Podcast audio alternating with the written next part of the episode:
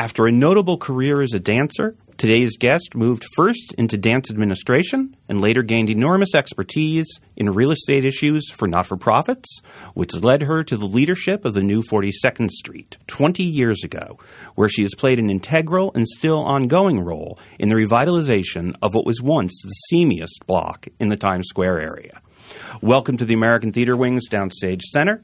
I'm Howard Sherman, Executive Director of the American Theater Wing, and I'm very pleased to welcome the President of the new 42nd Street, Cora Cahan. And I'm very happy to be here, Howard. I guess I will start by asking about the fact that there are people who still have a nostalgia for the old 42nd Street. Even to the point that this week there's a film festival down at, I think, Anthology Film Archives, which is focusing on the kinds of movies that would have been seen on 42nd Street oh. if they just hadn't bothered to clean it up. Oh. Is, do you still find that that now it's become romanticized? Well, probably a bit because uh, you know actually actually 42nd Street has been the new 42nd Street for a good part of those 20 years since I've been here, since the New Victory actually opened, I guess it is about 15 years ago. So there's a whole generation that has no idea what you're talking about when you talk about naughty, bawdy, I'm talking about exploitation films. I'm talking about, I mean, it's funny that you still have people like David Letterman who make nightly jokes about hookers in Times Square. You know, that was the image of the old 42nd Street, which has been pretty much eradicated unless I'm missing something. Um, but yeah, it was certainly when I was a teenager if you were in Times Square and you were going to a theater or a restaurant, you you avoided walking down the 42nd Street between 7th and 8th Avenues. Absolutely. People did avoid it. People, not only were you, if you were a tourist or a visitor to the theater district, avoid it, but on a daily basis, the commuters from the Port Authority on 8th Avenue and 42nd or to Grand Central walked on 43rd or 41st Street to avoid walking on 42nd Street. And so it's really been transformed because now we actually have more pedestrians than the sidewalk, which is a pretty wide sidewalk on 42nd Street, can hold at times of the day and particularly the evening. So it's really been transformed in so many ways. But I think it has been romanticized by by people like Jimmy Breslin, who would, would write about 42nd Street that he loved with all the girls, girls, girls clubs and the adult uses and the world's largest adult sex supermarket in the world, which was on the western end of 42nd near 8th Avenue, where you went into this white box of a big store and you could get a wagon, you know, like a supermarket, a, a shopping, a shopping cart, or you can get a basket depending on how many, you know, your needs. Triple X DVDs. Well, they were probably they were, CDs at that time. No, probably VHS tapes at that VHS tapes. Actually, they were VHS tapes at that time. Not that I would know. I went in. No, I went in with another woman, and immediately they knew that we were odd because they called out from the back where they were watching over the floor, "Can we help you?" And they knew we didn't really. We were just spying on them. The change in 42nd Street is partially correctly attributed to Disney's decision to open the new Amsterdam. But that's really far from the whole story. Certainly. Can you explain what you were charged with when in 1990 you were hired to be the president of New 42nd Street? Because it sure didn't happen overnight. No, it didn't happen overnight. Actually, um, well, I'll answer your question and then I'll maybe uh, riff a little bit. But uh, the charge for what was established for a nonprofit organization, we're a nonprofit organization. The new 42nd Street is a 501c3 not for profit organization, like uh, orchestras, museums, theater companies around the country. And uh, the charge for what was called by the city and the state the 42nd Street Entertainment Corporation. That was the name we inherited um, when I came to work in 1990. It was created by the city and the state, and it was an empty vessel, and it was a 501c3.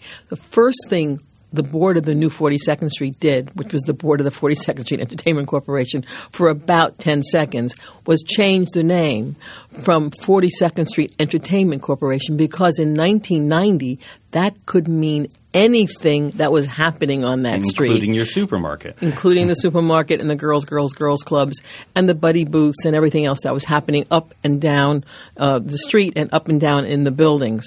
So um, our charge was to find new uses for seven of the block's historic theaters. Most of these theaters were built between 1900 and 1920, the Victory being actually the 1900 uh, end of that 20 year span. And uh, it was not expected. A couple of things were not expected. One, it was not expected that most of the theaters would be put back in theatrical use. It was expected that they would be transformed into something else. Um, an example actually, two of the theaters are being used for something else. One is the, the Empire, which was moved uh, 180 feet to the west uh, after a year of constructing the transit system that moved it. So the pigeons that roosted in the windows of the Empire Theater never budged during that move. It was quite extraordinary when it happened. The Empire is the lobby for 25 screen multiplex American. Um, the AMC movie, AMC yeah, movies, American Multi Cinemas, and Street. on the south side of 42nd Street. But you go into this historic theater and you can see the proscenium and you can see the dome and you can your escalators take you right cut you right through the proscenium arch. So that's one. There's another theater, the uh, Liberty, also on the south side, that uh, was leased from the new 42nd Street. It's one of our seven theaters by Forest City Ratner, and they have recently leased it, to the best of my knowledge, to a a big restaurant a big, big restaurant. So it will be used as a restaurant, although you'll see the theater, I believe. Oh, that's you have the to. space that's sort of hidden that no one's really seen. Well, it's been seen. Um, the Angel Project, which is part of the Lincoln Center Festival a few years ago, actually opened up that theater, and there was beautiful. Deborah Warner Deborah kind Warner, of was the Fiona curator. Shaw project. Well, this Mm-hmm. was oh that actually No. was an earlier use. Oh. That was the Wasteland, the T.S. Mhm. Eliot Wasteland. But a couple of years later, Deborah Warner curated in the city of New York, from Governor's Island to 42nd Street and everything in between, a walking tour called the Angel Project, and it uh, did uh, permit the public into the Liberty, so you could see it. It's now about to be a big Right. restaurant. But relatively seen by a very finite few over Few, the past yes. over the past few years.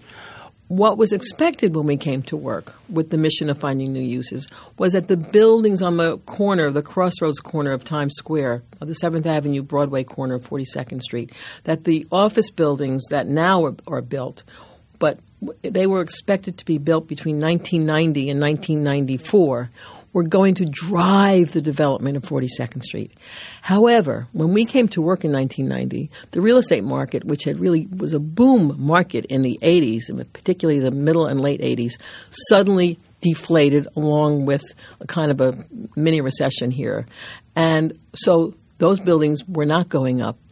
And the theaters that brought 42nd Street into its position as a famous, even infamous block at the beginning of the 20th century actually began the reclaiming and the reinvention of 42nd Street before these office buildings have gone up.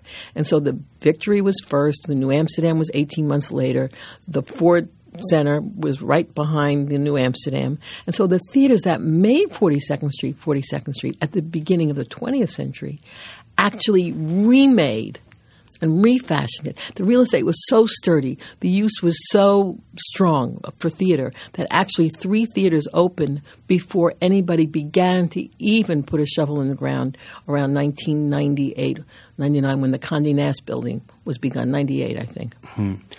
I'm going to loop back to this. Sure. Let's talk a little bit about you because your original intention uh, for a career didn't seem to be revitalizing the seamiest part of town. You were a dancer. Yes. Had you always wanted to dance from Yes. the time you were a child and did Yes. all of that rigorous training? Yes. So, so tell me a little about your dance career. I wanted to dance from the time I was really young, um, and ended up being so young that the School of American Ballet wasn't taking six year olds. So I ended up in a modern dance studio, and went from that studio to um, I was directed by my dance teacher at that studio, who was a founding member of Martha Graham's company, uh, to the Metropolitan Opera Ballet School. So by the time I was 12 or 13, I had had a fair amount of modern dance training. I did well at it. I had some ballet training. There's a photograph of me with six classmates, everybody on point at the bar with our names on our leotards.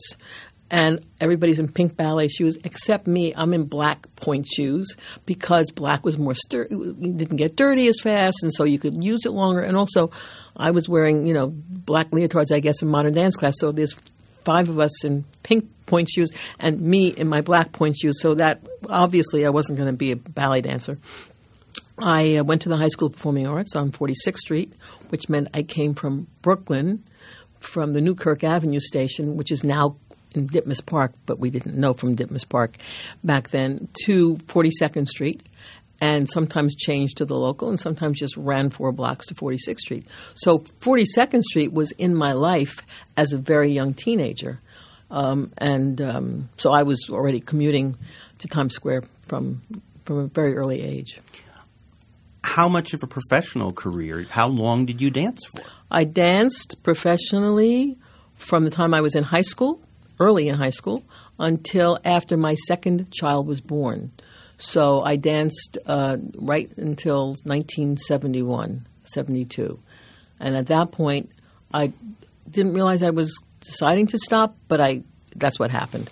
And you said you weren't going to be a ballerina. No, I was a modern dancer. I worked with Yep. modern dance companies, Norman Walker, Helen Tamiris, Pearl Lang is where I started out with a quite well-known modern dance company at that time was a sort of a sidebar to the Graham company. Paul Taylor was in that company. Harvey Lichtenstein, who founded BAM, was in that company. Uh, a number of other very notable people. And here I was doing a child's role in that company. So I started out on stage at a very young life, at a very young time. And um, I danced professionally for nearly 20 years. Wow. Not, no, probably more like 15 years, but, still- but still a still long remarkable. time. And I taught. I earned my living by teaching. And what nobody knows is when I, Concurrently with dancing. That's the dancing. only because he didn't get paid to dance hmm. hardly at all. You know, there was no money, so we performed at the YMHA and we performed at Hunter College, and there were no theaters for dance, and we toured some, but there wasn't much money to be made as a dancer. Hmm. And at no point did you think about being a Broadway dancer, or you just were working in a totally different style? I auditioned once, again when I was in high school, probably a freshman, for Jerry Robbins' Peter Pan musical.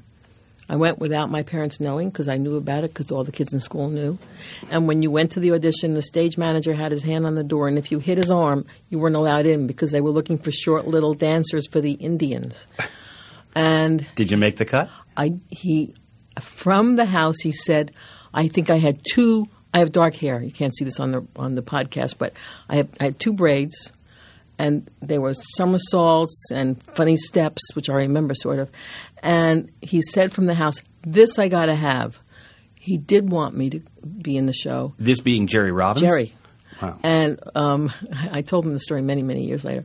And my mother, they were going to be rehearsing and starting the show in L.A. And she was not about to let me out of the house, out of high school, and so I didn't. I didn't make that show. I didn't do that show, but it's a story that I once in a while remember. that was about it. So, as you've already said, you danced up until the time you had your second child. How did you Hmm. go After after having your nearly child? naked, as a matter of fact, a year later. Yes. How did you go from being a dancer to, in relatively short order, being the manager? I don't know the precise title. managing Executive director. Executive director of Eliot Feld's dance company. I think the first title was administrator, but it, it turned into executive director. Um, Eliot was in Pearl Lang's company and also went to the High School Performing Arts, so I knew him. And my husband knew him because he had been the my husband had been the production stage manager for a show that Eliot had been in as a young kid called Sandhog. And so we both knew Eliot. He was at our wedding. He had a doctor in our neighborhood, so he would stop by once in a while and ring the doorbell and come up and see us and our little baby children. And um, He had had a company that started out at BAM from 69 to 71, and then all those comp- that stopped in 71. And somewhere around 72 or 73, I ran into the head of the Rockefeller Arts Program, a man named Howard Klein, who said, How's Eliot? I guess he knew we were friendly. And I said, He wants a company. And Howard said, I'd like to be introduced to him. So we managed Eliot and Howard to meet. And they talked for about a year. And one day, Eliot came by the house, the apartment, and said, I'm meeting with Howard tomorrow. I have an idea for a ballet. We've been talking for a year. I won't go into that story and about why it took a year. And would you come with me tomorrow when I'm meeting with Howard? So I went with Eliot. The next day, they were at they were near Rockefeller Center on Sixth Avenue, and we went up to Howard's office. And Howard said, "Okay, we'll get you a grant. I think it was four hundred and seventy-five thousand dollars, which was a lot of money to start a company. Um, and who are you going to get to do it with? Who's going to help you run the company?" And Eliot said, "I don't know." And Howard said, "How about Cora?" I was just sitting there. I was an amicus curiae. I was friend of the court. And Eliot and I went out to the uh, stage door deli. I had a turkey on rye with Russian. And we both kept saying, I don't know. And I ended up running his company. That's the story. Now, I never, I did, had never been in an office. you'd alluded a few moments ago to your husband, and we Yes. should acknowledge that your husband, Bernard Gersten, at the time was the associate producer with Joseph Papp at The New York- Shakespeare Festival. So certainly you were not unaware of the challenges of running an institution, but that's from chatting with, with Bernie and, and his cohorts. Had you just absorbed enough? Or No, because this no. was really on the job training. A couple of things about that. First of all, someday, if I ever get to sit down, I'll do a cross stitch thing that says guilelessness serves, naivete serves. Not knowing what you were getting into probably is a very good thing because if you really knew, you probably wouldn't go there. But they, but Bernie was a factor because here I was starting out with Eliot, and I had never been in an office. I had had typing in high school, but it was my lowest grade because I wasn't interested. So uh, I said to Bernie, "What's a budget?" This is absolutely true. And he said, "You add up all your expenses in one column." Everything you think it's going to cost you, and then you take that Rockefeller money and any other money you think you might get, box office income, and anybody else might give you some money. And if the expense column is larger than the money that's coming in, that's called the income column. You put a bracket around the difference, that's called a deficit. If you have a deficit, you have to find the money to make up for that shortfall. And that's how I learned what a budget was. And that saved you three years of a graduate arts management program. if they even had such programs. I mean, those programs are rather, yes, they were probably just starting because, yes, Bernie was teaching at Columbia or Yale at the time. So I learned on the job. Not a bad way to do it. I learned everything on the job. Now, So maybe I don't know anything. well, you seem to know a lot because, as I alluded to in the introduction, you relatively soon had to start dabbling in real estate. Um, you, because it sounds like the company was established in the mid 70s and didn't have a home. and didn't have a home. You had studios that you found ultimately. We, we rented studios, and I always had rosin in my purse because it was a ballet company. I always carried rosin around. We were renting. We were a vagabond gypsy company that had no home, so we went from studio to studio depending on what we could afford and what was available. So, how did you find your first home?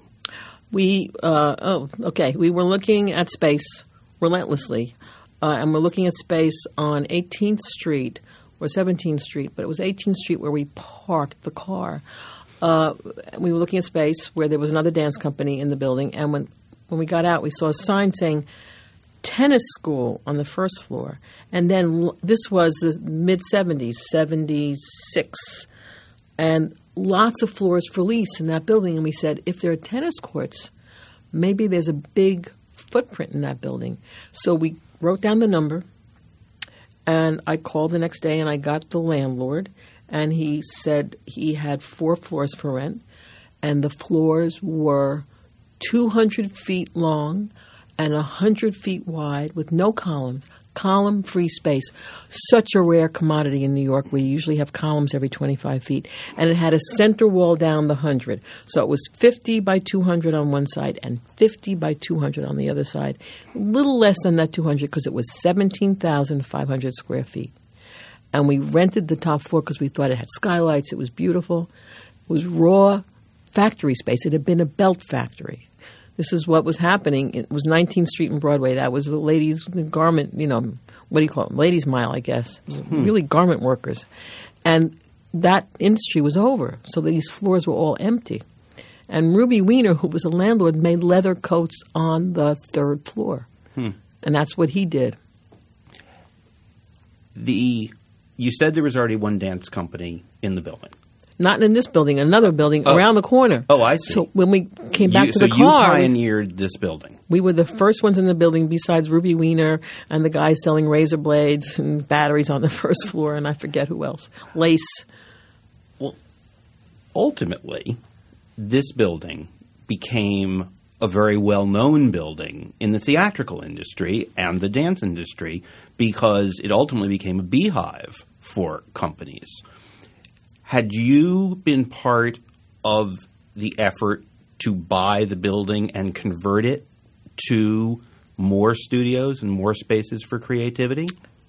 No, and yes. Not initially. What happened is we were there.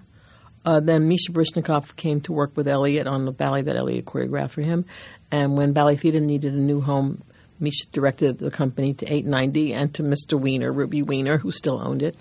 And at that same time, around 77, my husband brought Michael Bennett, who was the director and choreographer uh, of A Chorus Line, and my husband was the associate producer at the Shakespeare Festival, and they were friendly. And my husband, Bernard Gersten, who I call Bernie, uh, said, Come see what Eliot and Cora found. And so Michael came, and uh, he said, "Oh, Cora, I want one." So I went to Ruby Weiner, Mr. Weiner, and I said, "I have a friend who wants a floor," and there was one floor left in the building at that point. And and Ruby Weiner said, "I want to sell the building." So Michael bought the building. And then he brought in the costume shop and the hat maker and the boot maker Jacob and Woody Shelp, who was the hat maker, and the and Robin Wagner and Theoni Aldredge. Robin Wagner being a scenic designer, Theoni Aldredge being a costume designer, both involved with a chorus line. And Michael had his own offices and studios on the seventh floor. And so we haven't really said it. 890 Broadway 890. became a real center of For activity. Particularly commercial Broadway and then the two ballet companies side by side in the building. You spoke about when you were dancing, how the places where you were dancing, that you were at the Y, you were at not yeah. major spaces. So the Delacorte. Every dance company came to the Delacorte at the end of the summer because there was a free dance festival, hmm. and my husband was the producer of that festival, which is where I met him. At what point did the Feld Company want more than just a studio, but a venue? And how did you go about finding that?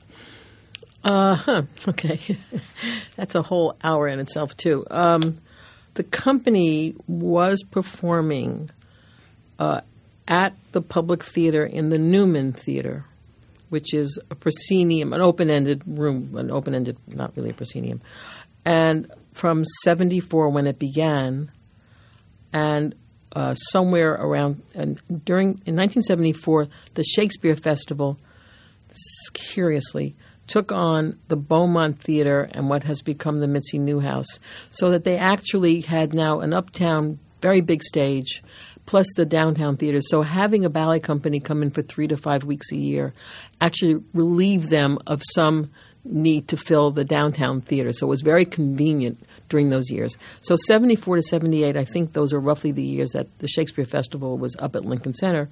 We were there. And what we learned was in a 300 seat theater, you could sell out the house but never break even. It wasn't enough seats. So we started. You learned that much about budgeting. Oh yeah, by that time, yeah.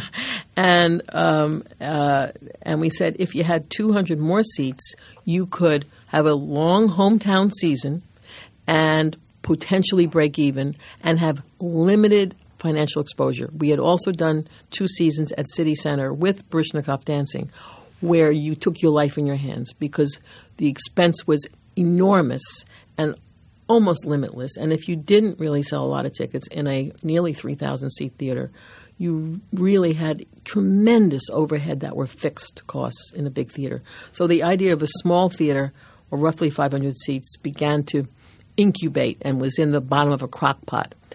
And we were out in Iowa one point touring the Feld Company, and I spoke to Bernie and I said, "There's beautiful theaters they're building. If only New York City had cornfields, because they were building these beautiful theaters." And he said, "You know, there's a for sale sign on the Elgin Theater, which was a film cinema, famous kind of art film house on 19th and 8th." And so we he said we actually arranged to come into New York and see it. We got in one time and saw the theater, and we ended up buying it with a gift. That was I'm making a very much more complicated story very short if I can. We bought the uh, Joyce for I think it was two hundred and seventy five thousand dollars cash. Hmm. On the corner of 19th and 8th, and of course, established a theater that we thought would serve not only our company, but a great number of small and medium sized companies because it gave you we created a foundation and an umbrella organization that really helps companies to market and present themselves. And it's basically limits your risk and your exposure financially.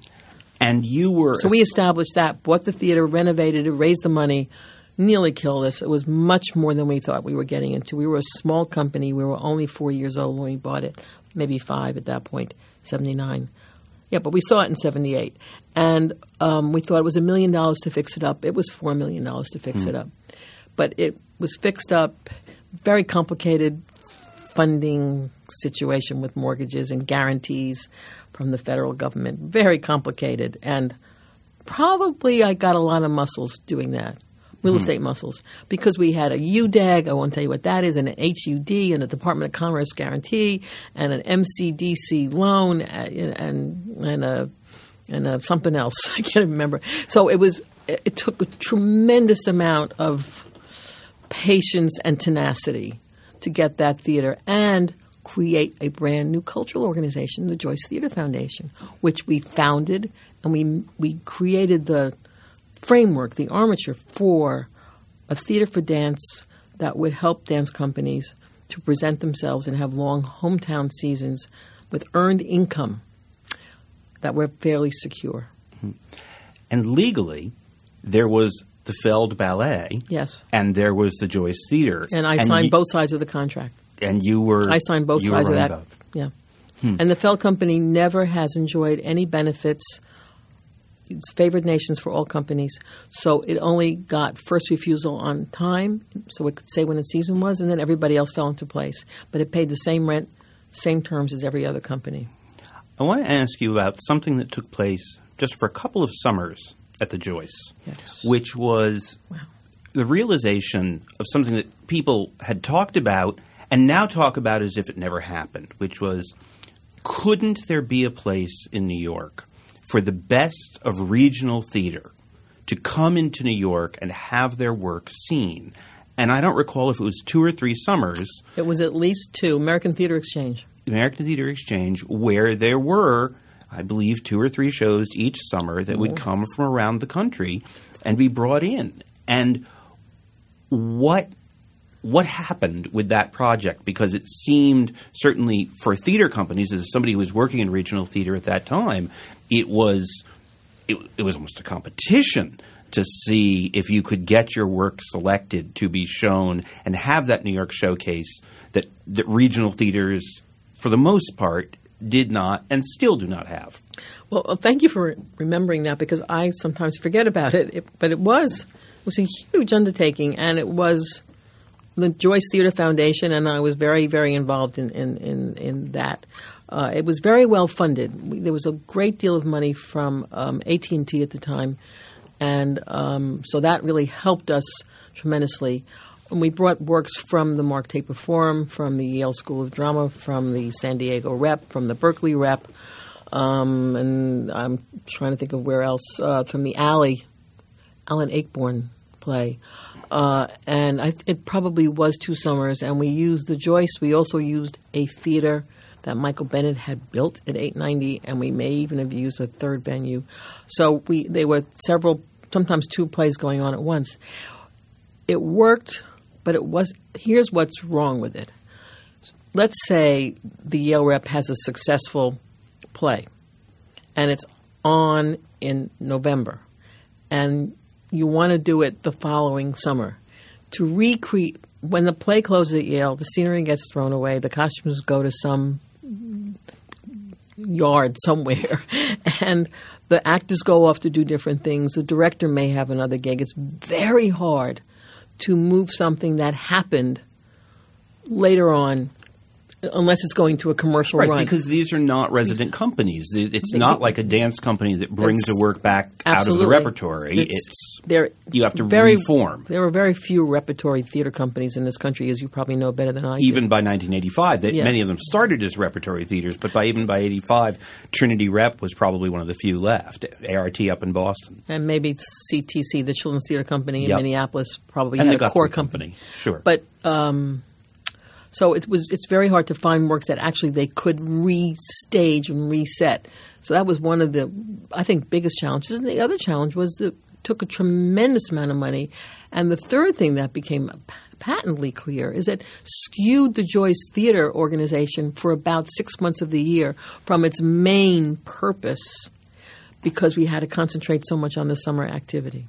Hmm. So here was the staff suddenly turning, you know, 180 degrees and saying, okay, now theater, even though we're still an ongoing dance theater and a service organization. I always say the Joyce Theater is a service organization, happens to be in the shape of a theater. Hmm. And so, what was a once and future dream did occur, but it pointed up the challenges of Yeah. why this, which is still called for by journalists, by theater companies. Yeah, those are people. What makes it so difficult? hard. It's very difficult to do, and in terms of practicality, and the budget challenges are enormous. Unless you just commit to Berkeley Rep and say we're going to bring in the first and third play of your season immediately after you do it, so that you believe in the artistic mandate and the artistic direction of a theater. That way, it might work, but I, who would do that? You'd have to really have somebody who's not an ongoing theater, but somebody who's more a presenting organization, which the Joyce is in some way.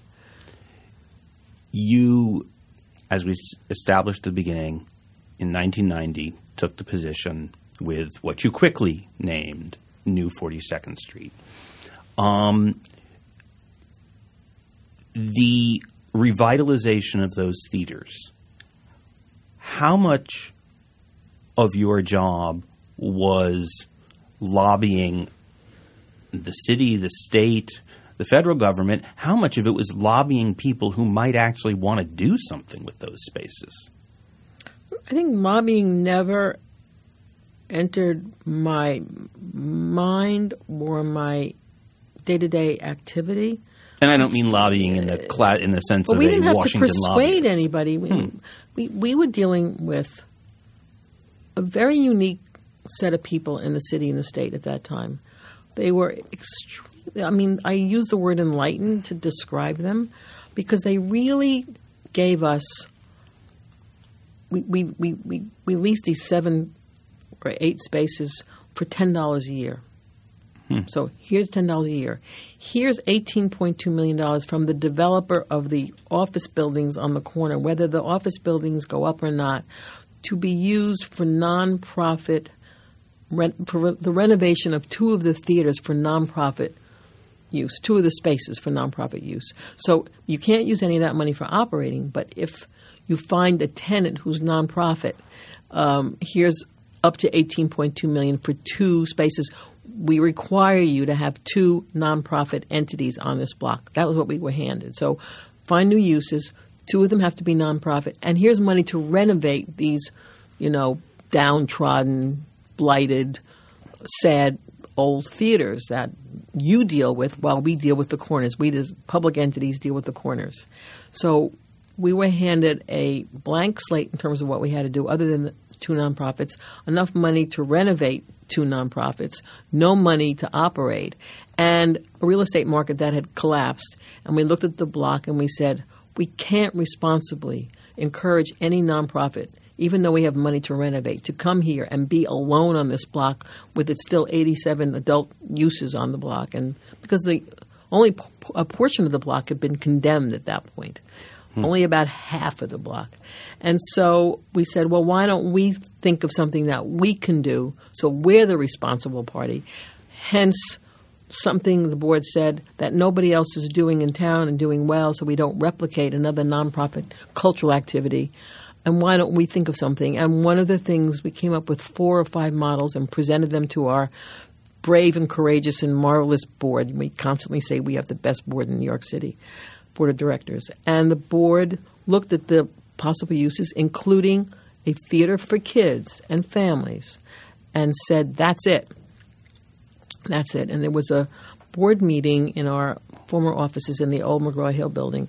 And, um, well, I can say her name now.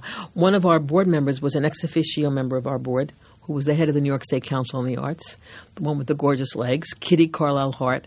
And Kitty said at that meeting, why, who would bring their children to 42nd Street? Well, that was the gonna be my obvious question, uh, well, Kitty was there that 20 years ago, yeah. or 15 years ago, or 16, 17 years ago. And four or five members of the board, those with children, said, I would if there was something good to see. And by the time we voted, Kitty, although she was ex officio, voted unanimously with the rest of the board for a theater for children in the Victory, which we said nobody else would want. So the Victory, which was built in 1900 by Oscar Hammerstein first, the grandfather of the lyricist, became a kind of focus for us and became ultimately almost a symbol of the street really being reinvented and revitalized because the Victory opened uh, as a theater for kids with very low ticket prices. And we said that if we were lucky, we would rent our other theaters out ultimately so that the rent revenues from potential unknown to us at that time completely because this was now 92 that we were talking about a theater for kids 93 um, that potentially if we were lucky and of course you forge your luck uh, that the rev- the rents from the potential tenants in the other theaters like the empire or the liberty or the selwyn or the lyric or the times square um, would support, help support the victory.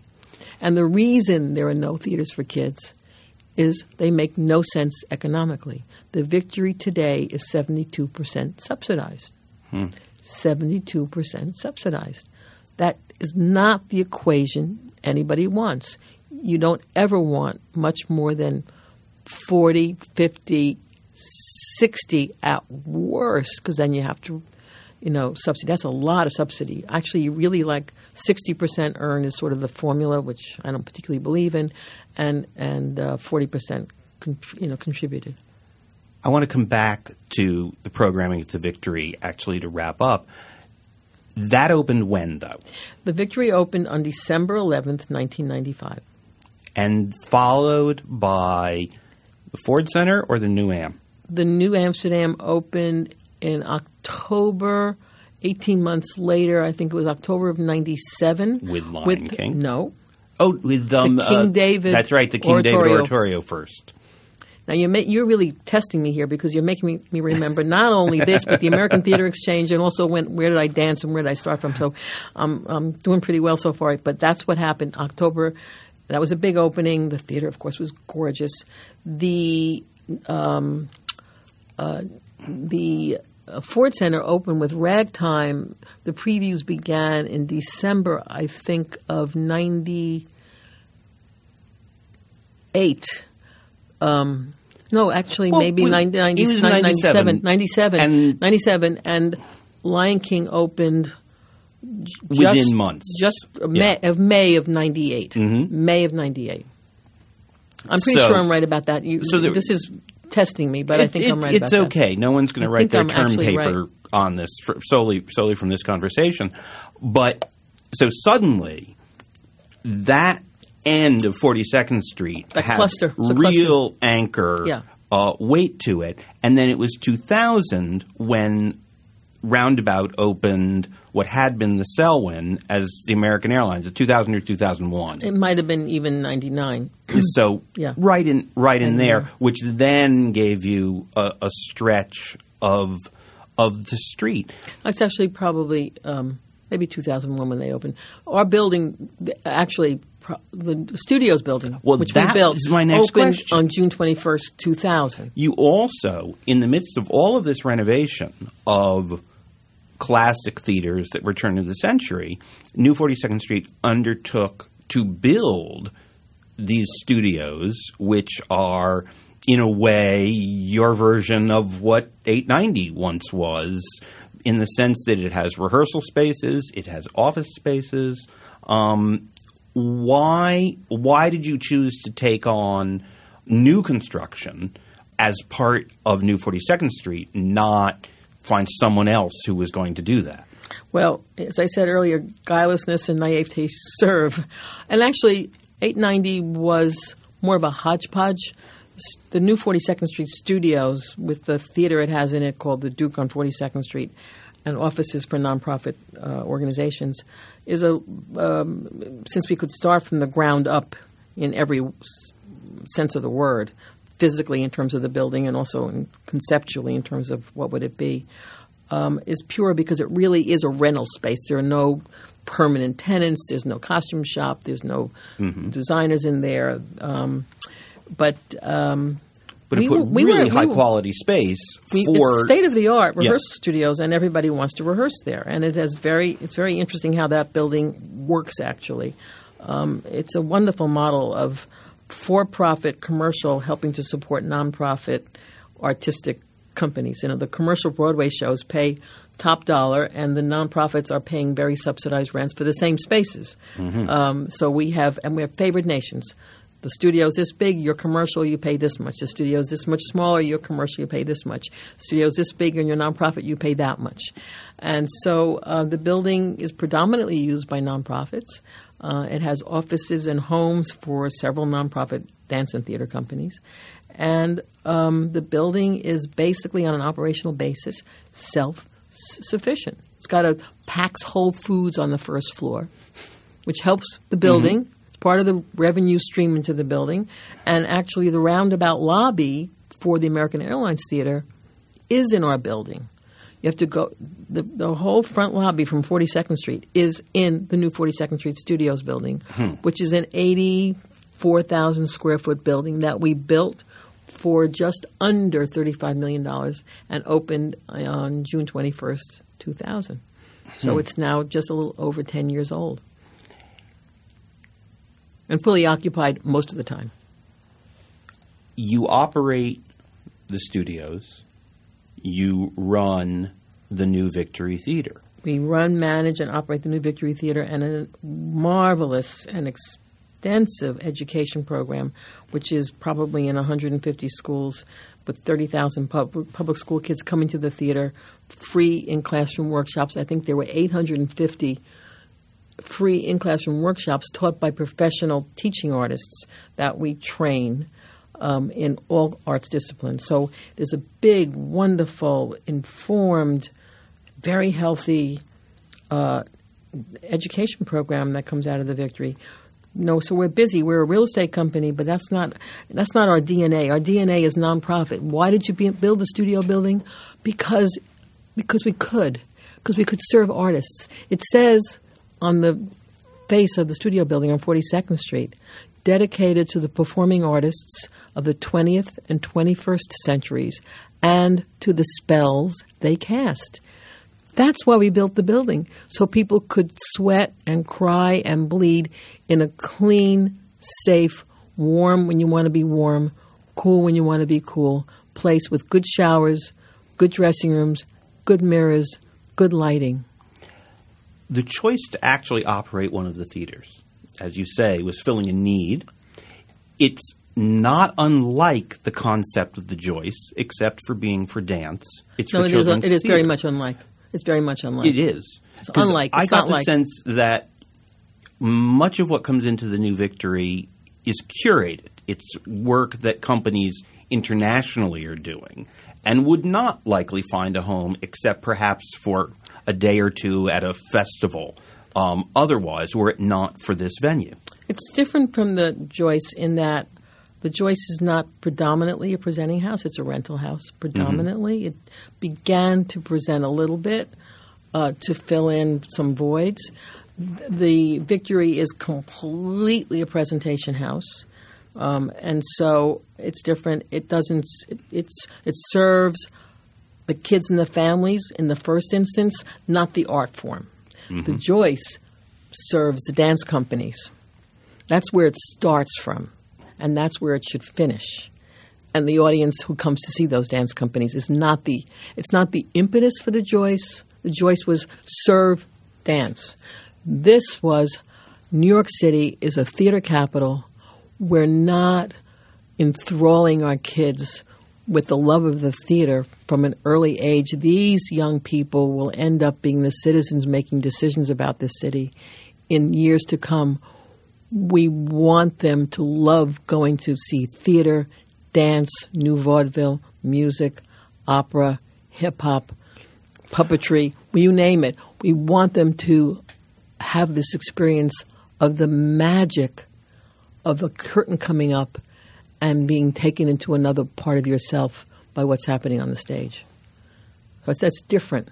I I understand the, certainly the I'm happy to argue with you. No, it. it's, it's fine because again, looking at it from outside, it seems the, the outsider effect is that each brings companies in or or becomes a home to companies, but both the economic process and the conceptual process behind it is what's really so different. It's also different in that the Joyce doesn't curate by seeing the work and then bringing it. They book it. They book it and they make choices, yeah. but basically it, it, it, it it's supposedly not making judgment judgments in terms of the work, but trying to serve the companies who want to be there. So tell me supposedly. about making judgments about the appropriate and whether we say children's theater or theater for families, and, and certain shows have, have, have different constituencies, but in America, unfortunately, an awful lot of children's theater is adaptations of fairy tales over and over and over again. That's not the programming at the New Victory, to, to say the least. Um, how, what is the process by which you're finding – these companies and this work? Um, well, the process is now quite uh, refined in that we have a remarkable woman who's in charge of the programming for the New Victory, Mary Rose Lloyd. She was Mary Rose, and she met Derek Lloyd when he came with the company from Australia, and they got married. So now she's Mary Rose Lloyd. And she's been with us for, I think, 11 or 12 years. And she didn't start out in programming, but she was around when the earlier person was here programming the theater. And she now is very familiar with what's happening internationally and nationally and locally. Uh, she has a very small staff, and some of us sometimes join her. I went to the Edinburgh Festival summer before last to see a lot of the work that Mary brought uh, was was recommending to us. Uh, some of it I saw before she did, and we brought some a work from Belgium that was considered to be very very risky. Um, uh, once and for all, we're going to tell you everything you want to know. So sit down and and, and, listen, something like it was very close. That was the title, and it was very bold. Young teenagers from Belgium performing in English. We brought it to the Duke because we do teenage work that's sometimes very provocative uh, for young people who are teenagers in the smaller venue of the Duke Theater on 42nd Street, and um, so the work we shun saccharine fairy tales if we're going to do a fairy tale, it'll be the Grimm's tale from from uh, um, the uh, uh, Young Vic. Uh, or yeah, the young Vic, and when we do fairy tales, they'll do Cinderella, and when the eye comes out, it's gory and hanging with stuff, and the, when the heel is bitten, well, she tries to get into the slipper, it bleeds. You know, it's we we we eschew um, the sugar coated as I said, saccharine fairy tale. So the work is usually compelling because it's fun, or compelling because it's provocative, or compelling because it's simply magical. Well, I'm sitting here Look- with your at the- brochure. look at Puss in you know, Boots. Here you have Puss in Boots, which on the face of it would be the stereotypical children's theater. It won't be. But you're doing it in collaboration with, among others, the Tectonic Theater Project, and Moises Kaufman is going to direct this. And it's going to have phenomenal puppets and beautiful singers. And we're doing it in Spanish a couple of times. which is you know so so and I'm flipping through here companies from Edmonton, Canada.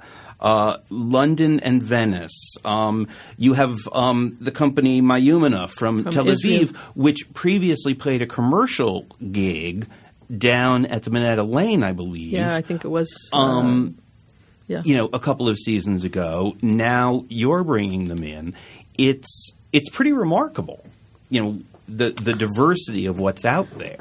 And do people come now simply because they trust the brand of what's at the New Victory? Because they're not. They don't know these titles. They often don't know these companies, are unknown. Yeah. Generally, generally unknown. I mean, if you you know if you brought Bill Irwin in, people would know who it was. But most of these companies, I mean, that that that Skellig.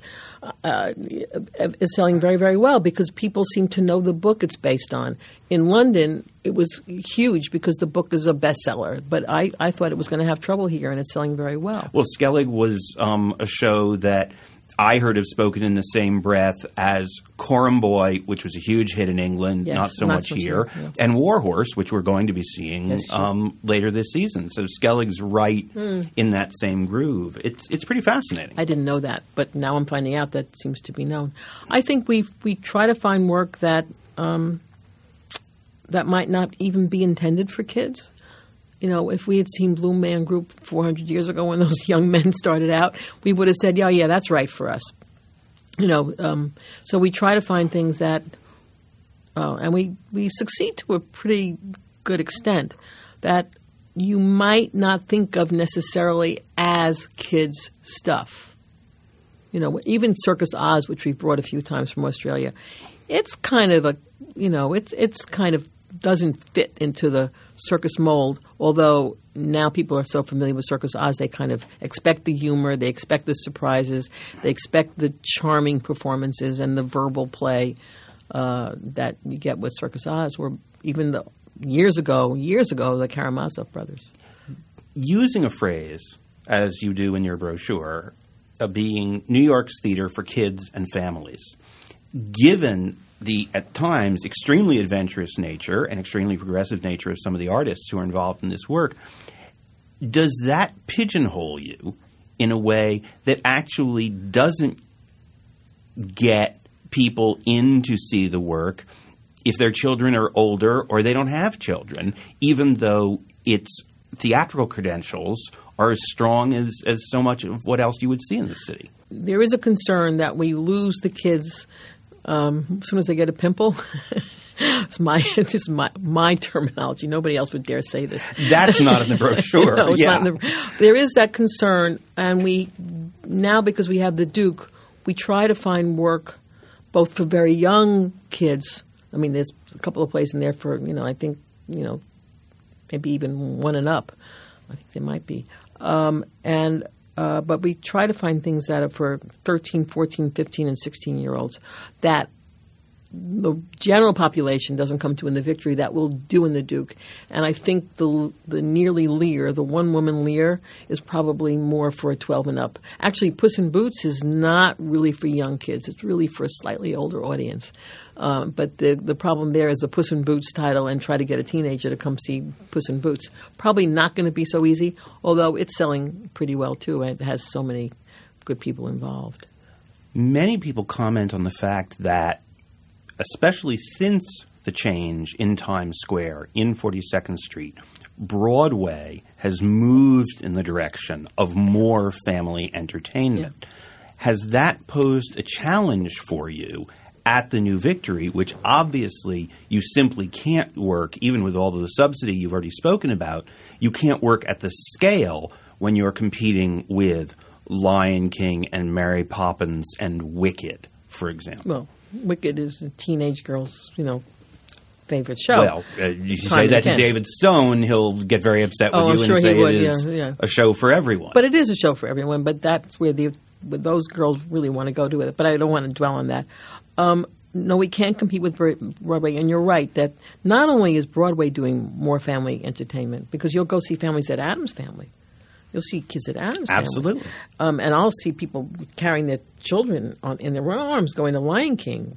Well, at least when it was on 42nd Street, I'd be, they were paying at that time $110 for a ticket. Now it's probably 135 Carrying a child who had couldn't even really sit up, probably, you know, for the two and a half hours. But indeed, not only has Broadway begun to do more family, but so have has everybody else. So there are more children's performances in other venues in the city. And um, we think the victory has had something to do with this, not only locally, but nationally. So you'll see theater companies that are regional, professional, doing more family programming. And, and sometimes more challenging stuff the way the victory does. You know, we really sometimes have quite challenging work on the stage, uh, and it's it's um, it's yes, it is our calling card to some extent, and maybe some people who would look for a more mainstream family place don't come, but that's okay with us because we're not going to pander for a moment to the children in New York who we think are smart and sophisticated in the best sense of the word sophisticated and want to be engaged on on levels that are not yucky, sweet, and silly. So to to wrap up, New Forty Second Street began with the goal of cleaning up 42nd Street, finding tenants for the theater, it, finding, finding tenants, tenants for the. We didn't have to run anything. All right. 42nd Street is now part of a tourist mecca. The new Victory has paved the way for real quality children's theater work, and as you've just said, even set an example that's being taken up around the country. The studios are a model that works and serves both the commercial community and the not for profit community. What worlds are left for New 42nd Street to conquer? Well, it, it, we, I know the answer to the question. We always say what are we doing that we can do better? Because the moment you get satisfied, the moment you say, we've got it now, we know what we're doing, and it's just, you know, it's just all rosy. Never. There's a thing that maybe I inherited from the modern dance world of divine dissatisfaction. And so we live always with divine dissatisfaction looking over our shoulder, saying, what could we be doing better? And what else can we do? Um, what more can we do that enhances or enriches, you know, all those EN words, uh, the programs and the activities we've undertaken? And how can we spend the limited resources we have well to do the things we do? So it's not any big thing, it's what else and how can we do what we're doing better? Is there anything else on the horizon that you've defined? Well, we just the last six words I called out over my shoulder to uh, a couple of people. To Lisa Post, who is the uh, executive vice president of the new 42nd Street, and then to Mary Rose Lloyd as I was going out the door because she sits near my office and we have a very open office. And I said, you know, someday we're going to be able to commission at least workshop works for kids and someday maybe we'll even have summer programming in the New Victory. And I have to run to do this podcast. So I was having ideas on my way over here about what more we can do, what else we can do, and maybe we can find a way to commission works that we then look at with other nonprofit theaters for young people and families. Sounds terrific. This is absolutely fascinating. Cora Cahan, thank you so much for being with us today on Downstage Center. Thank you for having me here. I've had a very good time. Our engineer for this Downstage Center program is Chad Bernhard. Our researcher is Craig Thompson. Our director of web development is Rob Perry. And our producer is Gail Yancosek.